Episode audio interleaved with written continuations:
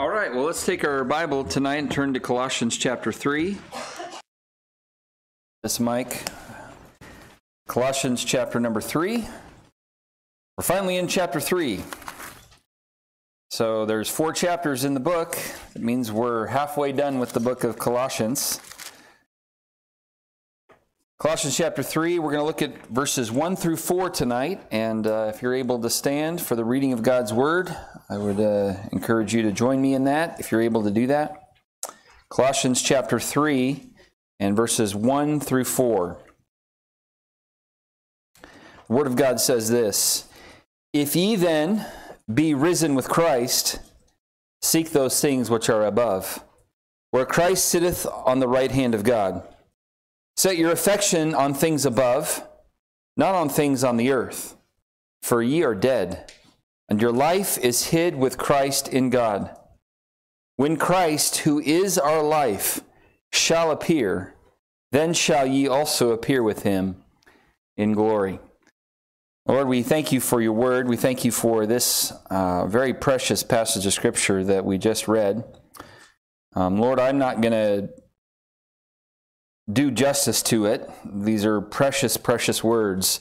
But I do pray, Lord, you'd help us to understand uh, a little bit of what you are trying to communicate in this a section of, of your word. And I pray, Lord, we would apply it to our life and that you would change us as a result. And we pray these things in Christ's name. Amen. Thank you. You may be seated. Like a couple of the other epistles that Paul wrote, the book of Colossians starts very doctrinal.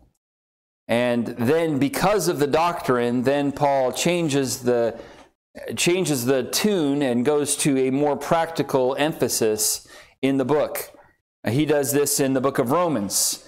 Romans basically chapters 1 through 8 are very doctrinal.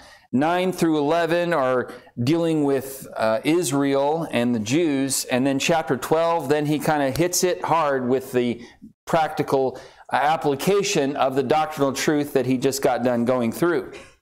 Uh, the Apostle Paul also did that in the book of Ephesians. The first uh, couple chapters, first three chapters are very doctrinal, and then and then it gets very practical in chapter four, five, and six. And so the, the Apostle Paul does that here in the book of Colossians. He spends the first uh, couple chapters dealing with doctrine and, and who Christ is and what Christ did for us. And then in chapter two, he really uh, dealt with some of the things that um, the church there were struggling with and the false teachers that they were dealing with and, and some of the uh, things that these false teachers were teaching in that church. And he was correcting uh, all those things. And now he turns a corner and, uh, and gets into the practical aspect, aspects. And so this is pretty much, uh, we could almost say in chapter 3 and verse number 1, therefore, because of all that we just learned, because of all of that, let's uh, now make some practical application. And so uh, tonight we're going, the title of the message is Things Above, and we're going to be looking at uh, what we are to do as a result of the doctrinal truth that we have just studied in chapters 1 and 2. And so let's dive into this, uh, this section here in this passage and, and uh, look at these three major thoughts here. First of all, let's look at our standing.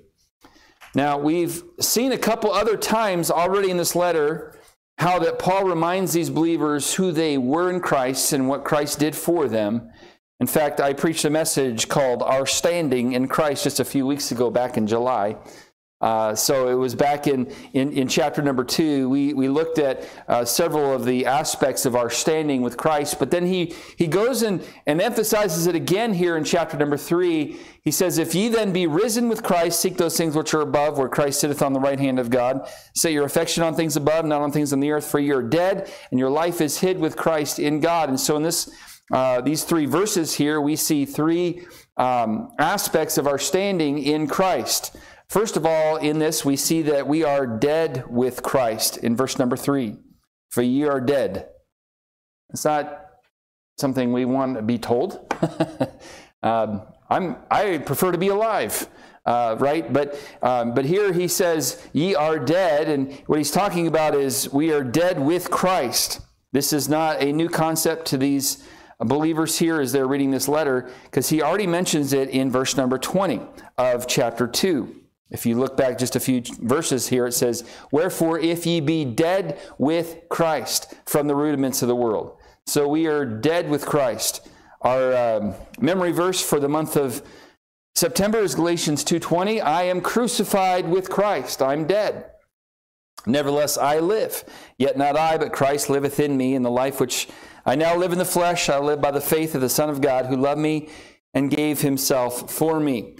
This doctrine or this uh, truth that we are dead with Christ is found in Romans chapter 6 and explained a little further. So if you want to just turn back over to Romans chapter 6 very quickly. Just want to mention here because Paul does, and he emphasizes their standing, and then he kind of gives because of that but, but we do need to be reminded of our standing in Christ. So, uh, Romans chapter number 6 and verse number 1. What shall we say then? Shall we continue in sin that grace may abound? Verse 2 God forbid, absolutely not. How shall we that are dead to sin live any longer therein? Know ye not that so many of us, as were baptized into Jesus Christ, were baptized into his death? Therefore, we are buried with him by baptism into death, that like as Christ was raised up from the dead by the glory of the Father, even so we also should walk in newness of life. And verse 5 says, For if we've been planted together in the likeness of his death, we shall also be in the likeness of his resurrection. Our old, our old man, verse 6, knowing this, that our old man is crucified with him, that the body of sin might be destroyed, that henceforth we should not serve sin, for he that is dead is freed from sin. And, I, and I've said it so many times. Um, you know, if we had a if we had a casket here with a corpse in it, and we were to say, "Hey," and I, I would hit him, would he be tempted to get back at me? And no, he wouldn't, because he's dead. If I said, "Hey, here's a here's a beer. Would you like to have some alcohol?" Would he be tempted to do that? No. Why? Because he's dead. Um, hey, would you like to have lustful thoughts? He can't. He's dead. And, and, and, same with us, um, our, our old nature has been crucified, and, and we are to reckon, our, reckon ourselves dead indeed unto sin. Okay, going back to Colossians chapter number 3. See, Christ not only died for us in substitution, but we also died with him. And uh, when we got saved, our old nature was crucified. And this means we can now have victory over the old sin nature that wants to control us. We no longer have to sin. See, before Christ, we had to sin. Uh, that was just our nature, and we just had to obey. It, it, we, we were under the bondage of sin. But now in Christ, we no longer have to because we're, we, we are dead with Christ. There's a story of two sisters who enjoyed going to dances and wild parties well, they got introduced to the gospel and they got saved and they found new life in the Lord Jesus Christ. And uh, they hadn't really gotten the word out to everybody about their change, but and so they re- received a, an invitation to a party. And uh, they sent their RSVP back to them in these words We regret that we cannot attend because we recently died. Now, these sisters in the Lord, see, recognize that they were dead with Christ. I mean, they were living physically, but spiritually, um, they had, or not spiritually, their old nature had been crucified, and they no longer had to do those things because uh, they were dead with Christ in that way. So, our standing is we are dead with Christ. Uh, next, we are also risen with Christ. In verse number one, he says, If ye then be risen with Christ. In Colossians 2:12, he references this truth here. He says, "Buried with him in baptism, wherein also ye are risen with him." through the faith of the operation of God who hath raised him from the dead. And you, being dead in your sins and the uncircumcision of your flesh, hath he quickened together with him, having forgiven you all trespasses. So we are risen with Christ. By the way, Christ was indeed risen. Uh, there's no question on that. And uh, I know it's not Easter but uh, it's okay to talk about the resurrection on days that are not the not Easter. 1 Corinthians chapter 15 is uh, just a tremendous uh, proof text on the resurrection of Christ. But uh, he says, Paul does to the church at Corinth there, he says, um, I delivered unto you, first of all, that which also I received, how that Christ died for our sins according to the Scriptures, and then he was buried, and then he rose again the third day according to the Scriptures. But then in, in verse number five, he says that he was seen of Cephas, then of the twelve. After that, he was seen of about 500 brethren at once, of whom the greater part remain unto this present, but some are fallen asleep. After that, he was seen of James, and then of all the apostles. And last of all, he was seen of me also. And, and, and the phrase here, he was seen, he was seen, he was seen. It's not like we're making this up. It's not like these are figments of our imagination. He was seen, he was seen, he was seen. He was seen of 500 brethren. Like, go call them up. And, and, and I said, like, okay, we called a witness number one to come and testify. Have you seen the resurrected Savior? Yes, I have. Okay, I rest my case, but I do want to call Witness number two to the witness stand. Have you seen the resurrected Christ? Yes. And all the jury is like, okay, we, we get it, we get it, we get it. He's alive, okay? Uh, if we, we did that 500 times, it, it would be um, pretty, pretty substantial. It's not like just one person making this up. So he was seen. So Jesus was indeed risen, but the thing is, as believers, so are we. So are we.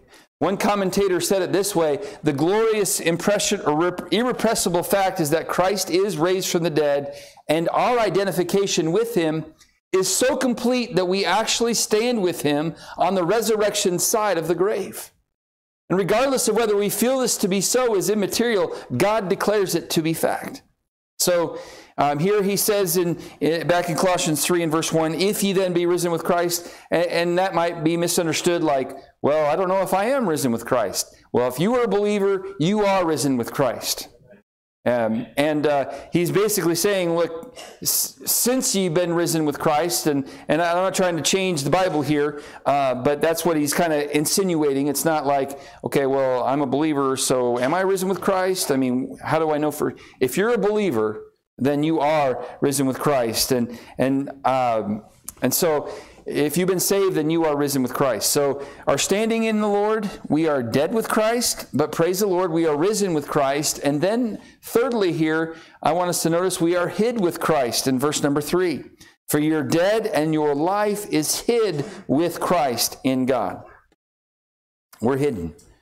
When you play in hide and go seek, I understand the teens did this at the uh, progressive dinner um, a couple weeks ago, and uh, you know Luke was trying to like say that he had the best hiding place because no one no one would would see that, um, no one would find him, and but he did not win. So sorry about that, Luke. Um, but when you're playing hide and go seek, you want to hide in a place that you feel safe that no one can find you, right? Well, here's the deal. In Christ, we are hid with Christ in God. We're safe. We're in a place of safety and security. It's like the eye of the hurricane. I mean, chaos can be going around us, but if we're in Christ, we are hid with Christ in God. And uh, you think about the uh, the three Hebrew children; they were in the center of raging of the raging flame in the fiery furnace, and yet they were safe because they were hid with Christ. In fact, Christ was there in that moment with them in that furnace. So we are hid with Christ. We are secure in Him. We are safe and secure, and we are hid with Christ. So, our standing, just to remind us of who we are in Christ, we are dead with Him, we are risen with Him, and we are hid with Him. Well, because of that, let's look secondly at our seeking. Since we are dead with Christ, since we are risen with Him and hid with Christ in God, what should then be? Uh, what should we then be doing? What should be the natural response to our standing? Well, Paul mentions here that we should be seeking different things than the world seeks. Verse 1 If ye then be risen with Christ. Uh, in other words, since that is your situation, since that is your standing, seek then those things which are above, where Christ sitteth on the right hand of God. And verse 2, set your affection, uh, your heart on things above, not on things on the earth. Because if we're in Christ, And Christ, where is he? He's above. He's uh, he not only resurrected from the grave, but he ascended up into heaven and is now on the right hand of God. And since we're in Christ and Christ is in us, our affection, our heart needs to be where he is. And that's where he is, on things uh, above, not on not on this earth. So most people and even Christians uh, focus a lot on temporal things, don't we? At least we're tempted to. And we're, we, we focus on things that will eventually burn up. Things like money, things like power, possessions, influence, sports, pleasure, entertainment, beauty, strength. I mean, these things as believers are too low for us to be seeking or to be focused on. We're called to have a higher focus, to focus on things above, things that are eternal. Why? Because according to verse number four, when Christ, who is our life, Christ is our life. Paul said it in Philippians 1:21, "For to me to live is anybody know the next word? Christ. But for a lot of people, it's for to me to live is, and they fill in the blank with something they're really passionate about underwater basket weaving. And I don't know that anybody in here has that passion. I'm just saying, I'm just throwing that ridiculous example out. Uh, but you fill in the blank of whatever you're super passionate about. Uh, make sure that our greatest passion in this life is Christ. Paul said, For to me to live is Christ and to die is gain. Is he your life or does something else define you? Now, most of you know that I am a hockey fan. Finally, somebody who says amen.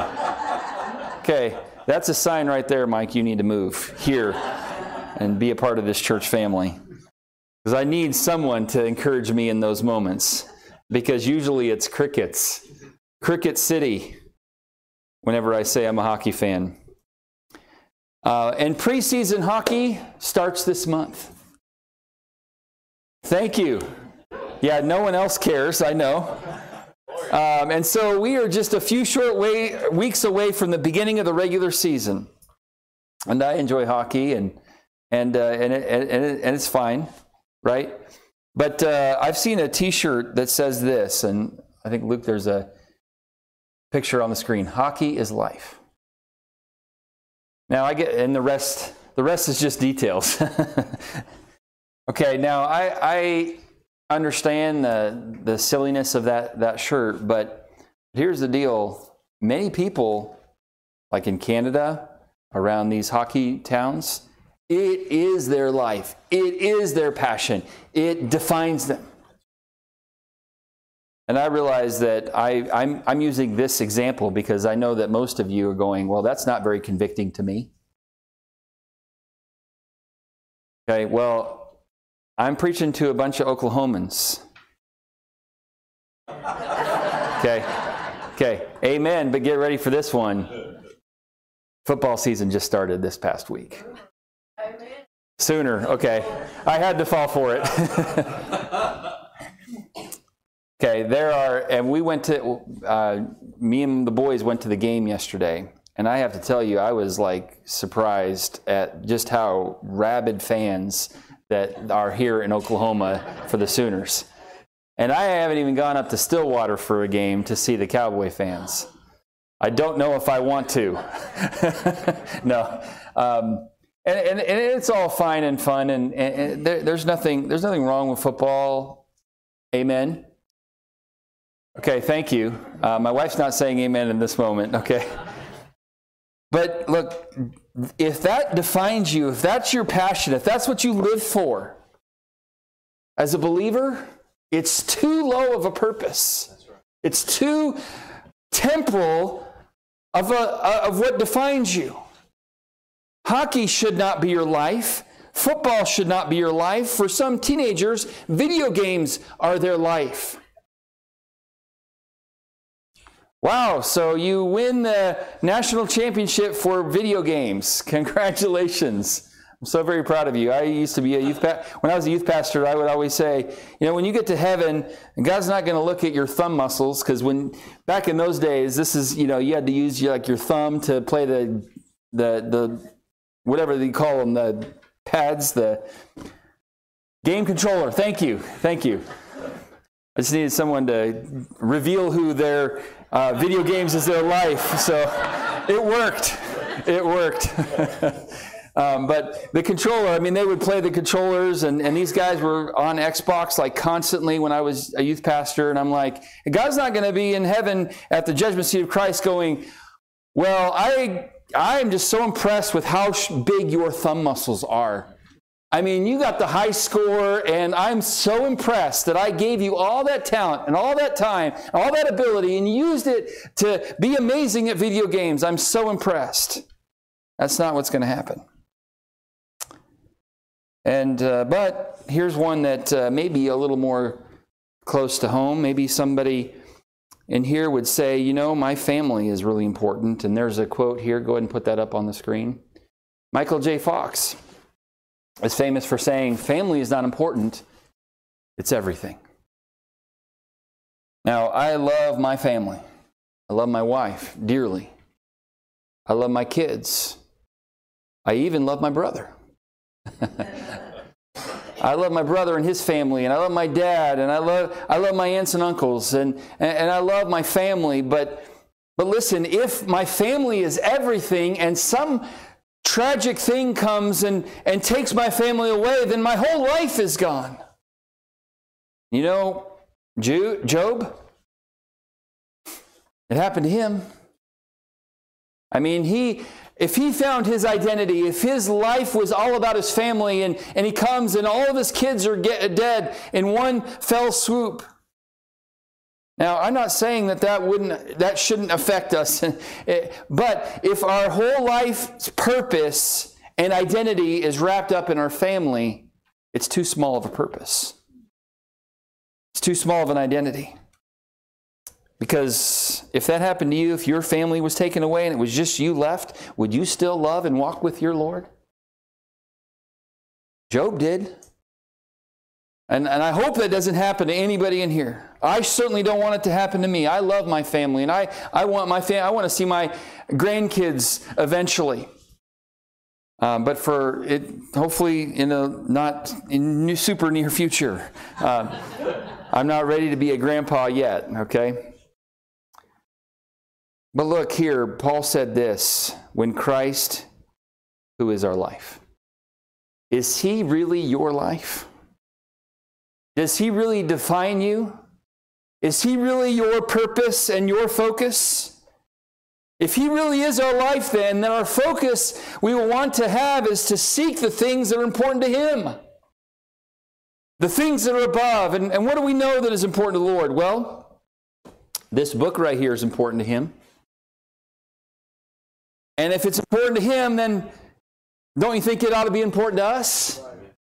And not just in a verbal sense where we say, oh, I love the Bible, but our life points to that fact that we do. Our, our schedule points to the fact that we do, that we carve out time for this book right here. If Jesus really is our life, then we're going to have time in His Word. We're going to seek those things which are above, things that are important to Him.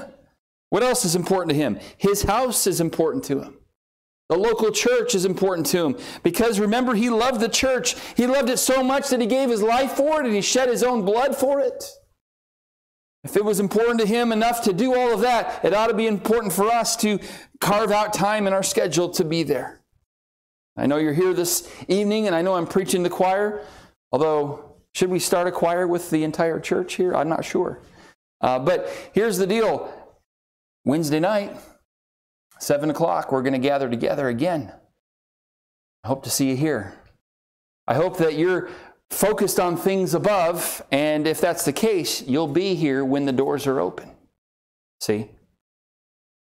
Um, what else is the Lord interested in? Well, he's also in, interested in souls because you see, he shed his blood also so that souls could be saved, just like yours was. And he wants to have us as his uh, children to be his voice, his preacher. I mean, how will they hear without a preacher? say, well, that's why you're here, preacher, so that you'll preach to them. No, all of us need to preach the gospel to every creature. We're all called to do that, not just me.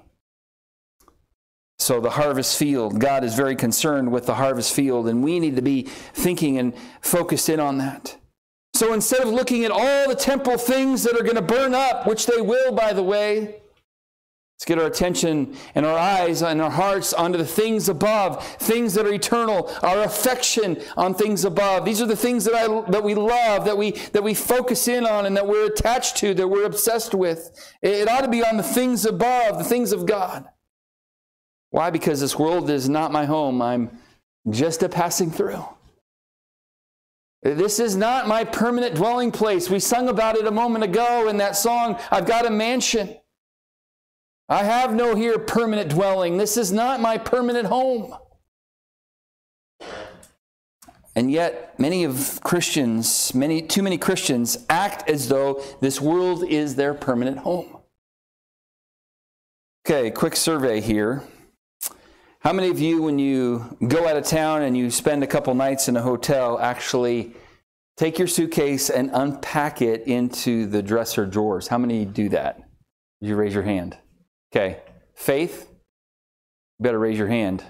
Or she's not in here. I think she may be in nursery tonight. Oh, you okay, there you are. You don't do that? Mark does it. Well, when we went to the timeshare, I know you guys did put stuff in those dresser drawers. But but you usually don't do it. All right.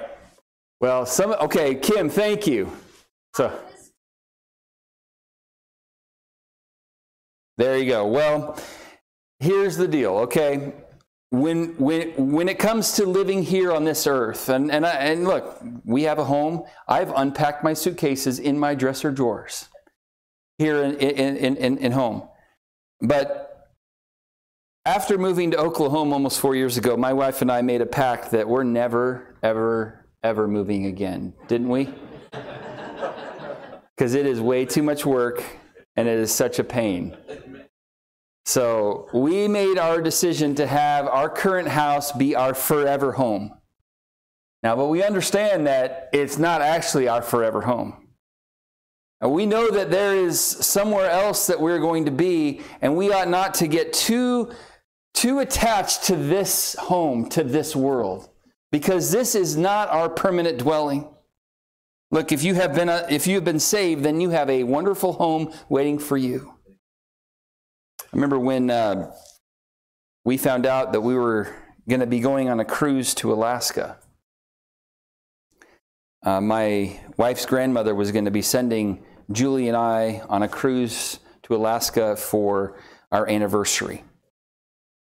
And we were excited about it, and we talked about it and talked about it and talked about it because, I mean, this was an exciting event.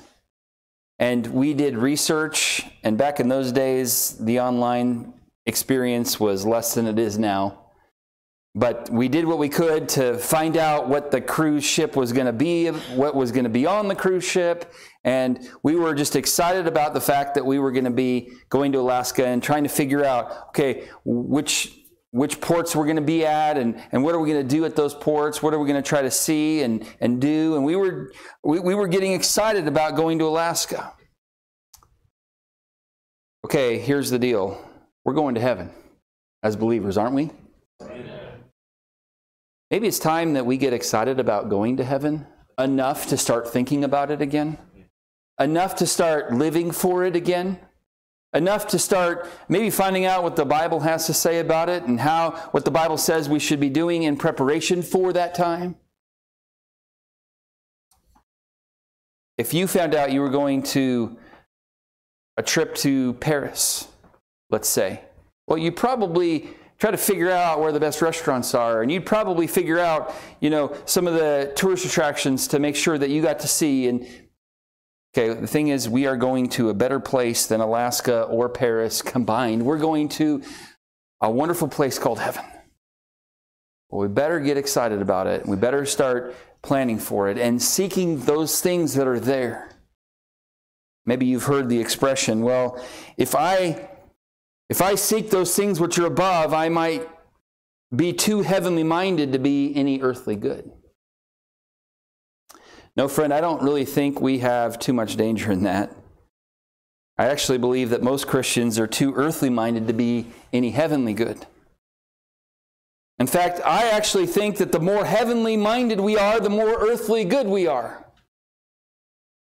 And so I want to encourage all of us tonight to do what Paul says and to seek those things which are above, where Christ sitteth on the right hand of God, and to set our affection on things above, not on things on the earth because the things of this earth are going to burn up. Peter talked about a fervent heat that's going to dissolve all of this stuff. Well, I'm just really passionate about cars or my home, and, and, and I'm not against it. None of those things are wrong. But I'm just saying it's too, too low of a focus. We need to get our affection and our hearts and our eyes upon the things that matter for eternity things above.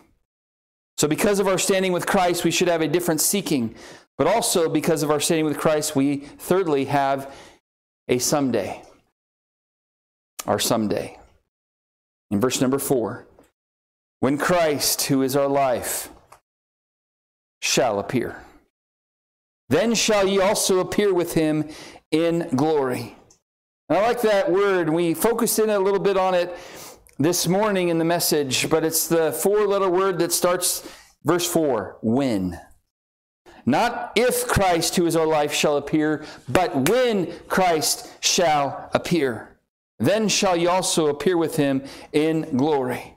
Look, friend, this is happening. It's not a pipe dream or a fun idea. It's a promise of God, and it's as sure as any other promise of God. Uh, Jesus promised that he would come back in John 14 when he said, Let not your hearts be troubled. You believe in God, believe also in me. In my Father's house are many mansions. We sung about that a moment ago. But if it were not so, I would have told you. I go to prepare a place for you. And if I ha- and if I go and prepare a place for you, I will come again and receive you unto myself, that where I am, there you may be also. So that's really enough, but I actually have a couple other references for you. Paul referenced it in 1 Thessalonians chapter 4. He said, I would not have you to be ignorant, brethren, concerning them which are asleep, that ye sorrow not, even as others which have no hope. For if we believe that Jesus died and rose, rose again, even so them also which sleep in Jesus will God bring with him. For this we say unto you by the word of the Lord, that we which are alive and remain unto the coming of the Lord shall not prevent them which are asleep. For the Lord himself shall descend from heaven with a shout, with the voice of the archangel, and with the trump of God, and the dead of Christ shall rise first. Then we which are alive and remain shall be caught up together with them in the, in the clouds to meet the Lord in the air, and so shall we ever be with the Lord. Do you see the, the word shall mentioned so many times in that passage? Because it's a promise. It's going to happen. The Apostle Paul called it the blessed hope in Titus chapter 2 and verse number 13, looking for that blessed hope and the glorious appearing of the great God and our Savior Jesus Christ. And it's not the hope in the sense of like, you know, I hope the, uh, the Raiders win the Super Bowl this year. Now, I think it's a pretty likely scenario given their why is there laughing? That's not a joke. It's not in the notes as a joke. Why are people laughing? Okay, here's the deal. When it comes to the hope of Jesus Christ coming back for us, it's not in a sense of it may or may not happen. It's a sense of it's going to happen. It's just a simply a matter of when. A big difference there. He, Paul also referenced it in 1 Corinthians chapter 15 when he said, Behold, I show you a mystery. We shall not all sleep, but we shall all be changed in a moment, in the twinkling of an eye, at the last trump, for the trumpet shall sound, and the dead shall be raised incorruptible, and we shall be changed. For this corruptible must put on incorruption, and this mortal must put on immortality. The apostle John also spoke of it in 1 John 2, 28, when he said, And now, little children, abide in him that when he shall appear. Uh, someone said biblical prophecy provides some of the greatest encouragement and hope available to us today. Just as the Old Testament is saturated with prophecies concerning Christ's first advent, so both testaments are filled with references to the second coming of Christ. One scholar has estimated that there are 1,845 references to Christ's second coming in the Old Testament, where 17 books give it prominence. In the 260 chapters of the New Testament, there are 318 references to the second advent of Christ, an amazing one out of every 30 verses. 23 of the 27 New Testament books refer to this great event. For every prophecy in the Bible concerning Christ's er, advent, there are eight which look forward to a second. So, friend, there is an emphasis in the scriptures regarding the fact that Jesus is coming back. And someday the Lord will come back. And when he does, the Bible says we shall be changed. We will appear with him in glory, according to Colossians 3 4. When Christ, who is our life, shall appear, then shall ye also appear with him in glory. 1 John 3 2 says it this way Beloved, now are we the son, sons of God, and it doth not yet appear what we shall be, but we know that when he shall appear, we shall be like him, for we shall see him as he is. So, as we kind of examine a little bit of the life uh, of Christ after the resurrection and his body and the glorified state that he was in, that's going to be our state he says, When Christ, who is our life, shall appear, then shall you also appear with him in glory. We're going to be like him. So, what did the resurrected body of Christ, what was it able to do? It was able to pass through walls. It's, it's not going to be hindered at all anymore by corruption or sin or cancer. Amen on that. or death. A little side note the resurrected body of Jesus, he still ate in his glorified state. Come on! By the way, he also ate sweets. Ate honeycomb. My proof text, we can still have sugar after, after the resurrection.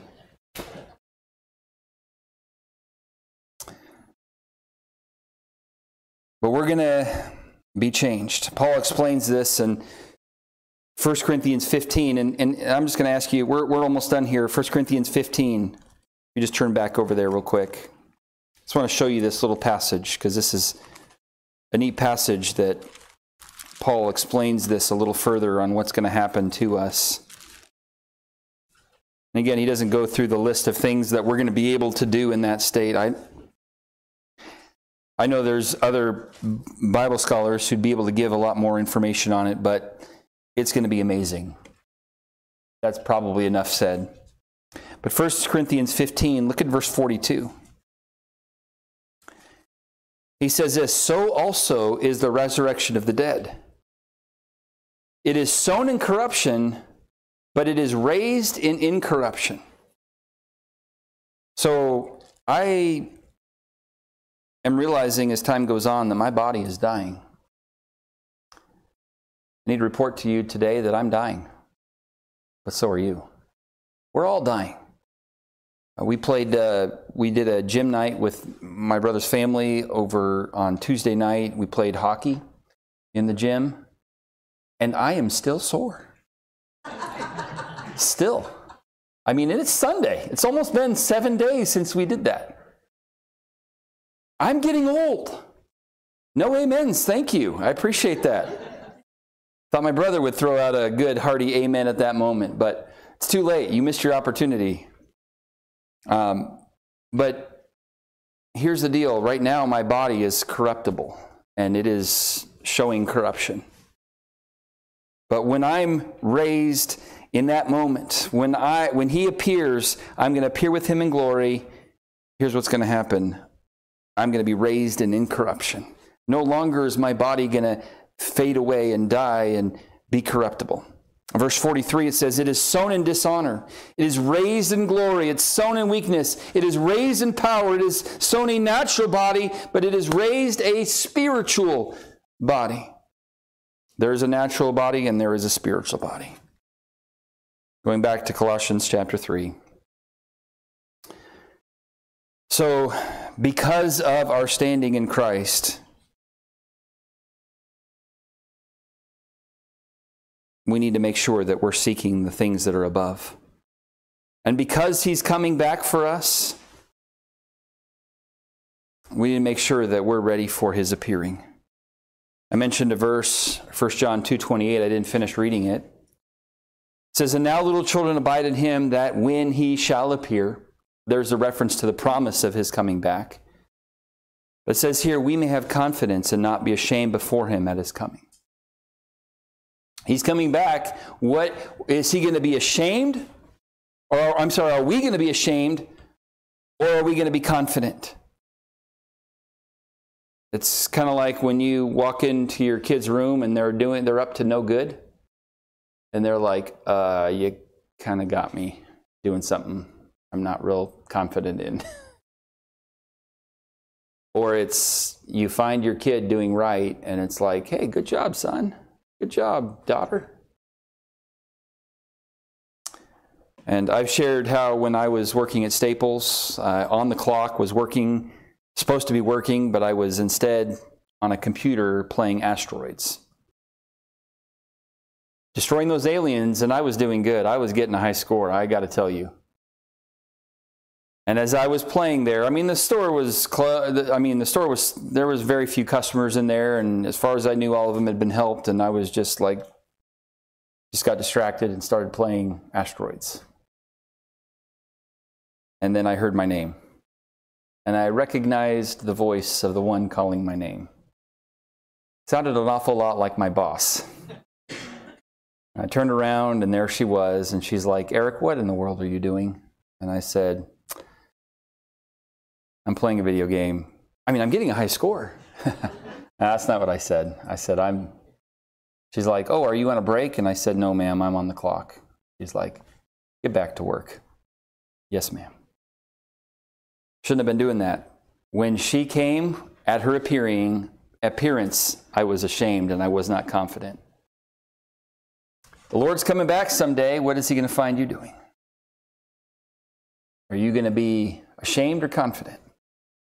Because it's going to happen at some point. Uh, I don't know when.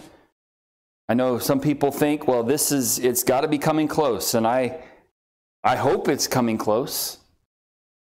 But history has seen a lot of difficult times in the past.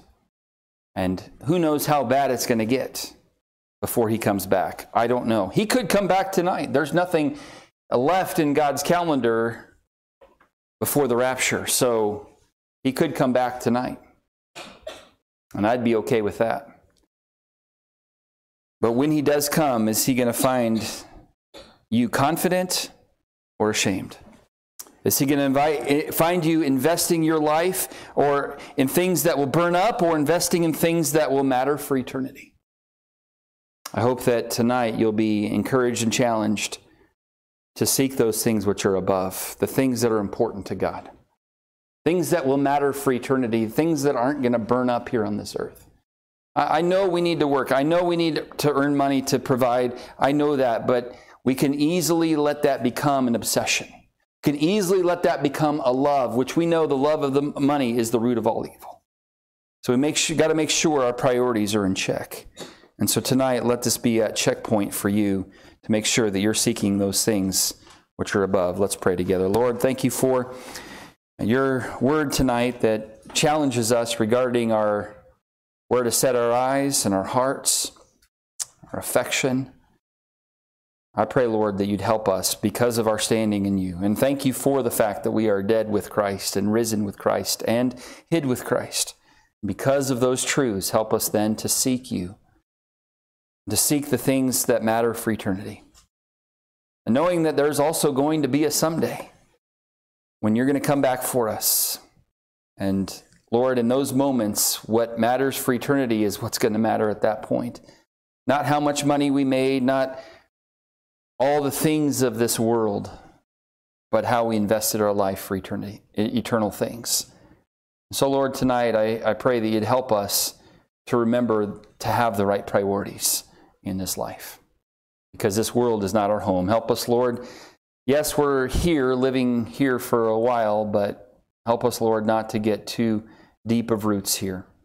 Help us to remember that we're just a passing through and our treasures are laid up somewhere beyond the blue.